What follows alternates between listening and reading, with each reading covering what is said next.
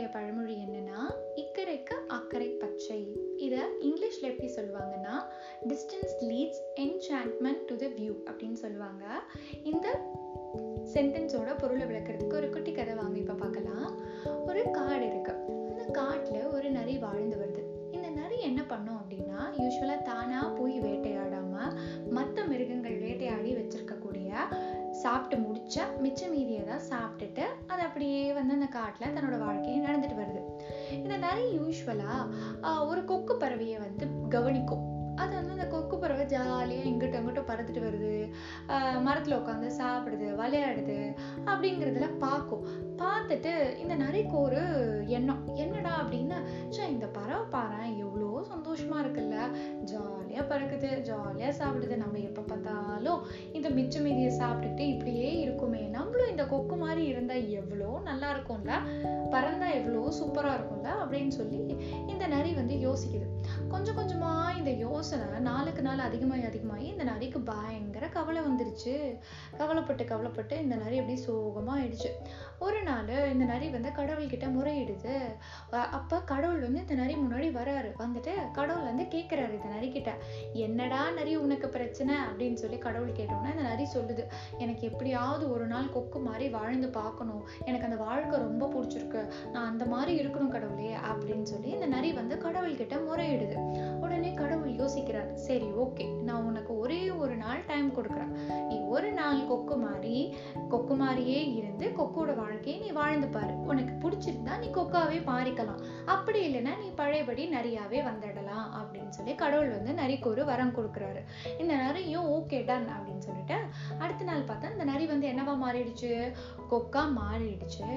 கொக்கா மாறணும்னா இதுக்கு ரொம்ப சந்தோஷம், ஆனால் கொக்கோட வாழ்க்கை வந்து அவ்வளோ ஈஸி இல்லை. ஏன் ஈஸி இல்லைன்னா, கொக்கை பார்க்கறதுக்கு அது நல்லா பறக்குது, நல்லா சாப்பிடுது, சந்தோஷமா இருக்கு அப்படின்னு இது நிறைய நினைச்சுக்கிச்சு. ஆனா தன்னோட இரையை தேடுறதுக்கு அது தண்ணியில என்ன பண்ணும், ஒத்த கால் வச்சு நின்றுட்டு ரொம்ப கஷ்டப்பட்டதான் மீன் பிடிச்சி அது என்ன பண்ணும், சாப்பிடும். அன்னைக்குன்னு பார்த்து காலையில இருந்து மத்தியானம் வரைக்கும் ஒத்த கால்ல தண்ணியில நின்றுக்கிட்டே இருக்கு.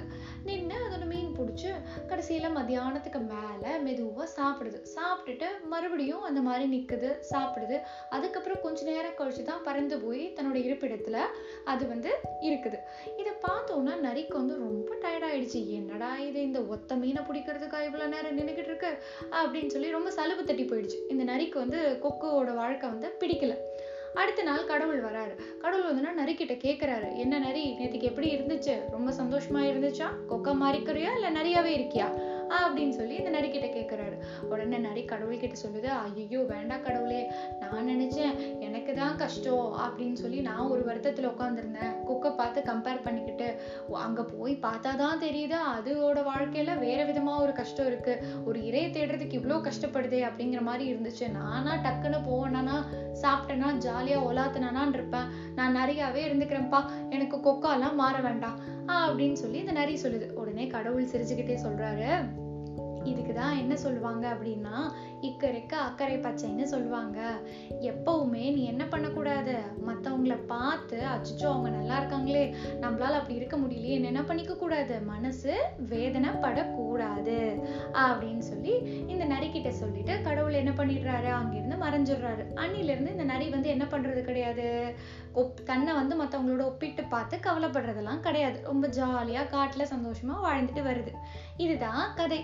இந்த கதையிலிருந்து குட்டீஸ் நீங்க என்ன தெரிஞ்சுக்கிட்டீங்க, எப்பவுமே நம்ம மற்றவங்களை பார்க்கும்போது அவங்களோட சந்தோஷமான ஒரு பக்கத்தை பார்த்துட்டு அவங்க ரொம்ப நல்லா இருக்காங்க, ஐயோ நம்ம வாழ்க்கையில இந்த மாதிரி நடக்கலையே, என்னடா இது கடவுளே எனக்கு மட்டும் இப்படி பிரச்சனை அப்படின்னு சொல்லிட்டு நம்ம நினைச்சு நினைச்சு என்ன பண்ணிக்க கூடாது, கம்பேர் பண்ணி வருத்தப்பட்டுக்கவோ சங்கடப்பட்டுக்கவோ கூடாது. ஒவ்வொருத்தர் வாழ்க்கையும் ஒவ்வொரு மாதிரி, ஒருத்தங்க நல்லா இருக்காங்க அப்படின்னு நம்ம தூரத்துல இருந்து பார்க்கும் போது நினைக்கலாம், அவங்களோட பொசிஷன்ல இருந்து அவங்களோட வாழ்க்கையை வாழ்ந்து பார்க்கும் போதுதான் அவங்க எந்த மாதிரியான சேலஞ்சஸை லைஃப்ல ஃபேஸ் பண்றாங்க அப்படிங்கிறது நம்மளுக்கு புரியும். ஆயிடும். ஸோ அதனால நம்மளோட வாழ்க்கையை வந்து மற்றவங்களோட வாழ்க்கையோட ஒப்பிட்டு பார்த்து என்றைக்குமே வருத்தப்பட்டுக்கவோ இல்லை டிமோட்டிவேட் ஆகிக்கவோ கூடாது. ஒவ்வொருத்தரோட லைஃப்பும் ஒவ்வொரு மாதிரி. ஸோ நம்மளுக்கு கிடைச்ச லைஃப்பை மேக்ஸிமம் பாசிட்டிவாக ஹாப்பியாக வாழ்கிறதுக்கு நம்ம முயற்சி பண்ணணும். இதுதான் வந்து தமிழ் பழமொழியில் என்ன சொல்லியிருக்காங்கன்னா, இக்கரைக்கு அக்கறை பச்சை அப்படின்னு சொல்லியிருக்காங்க. அதுக்கு ஆங்கிலத்தில் என்ன சொல்லுவாங்க அப்படின்னா, distance leads enchantment to the view. ஓகேயா, நான் மறுபடியும் வேற ஒரு பழமொழியோட வேற ஒரு கருத்தோட உங்க எல்லாரையும் வந்து மீட் பண்றேன். அது வரைக்கும் பாய்.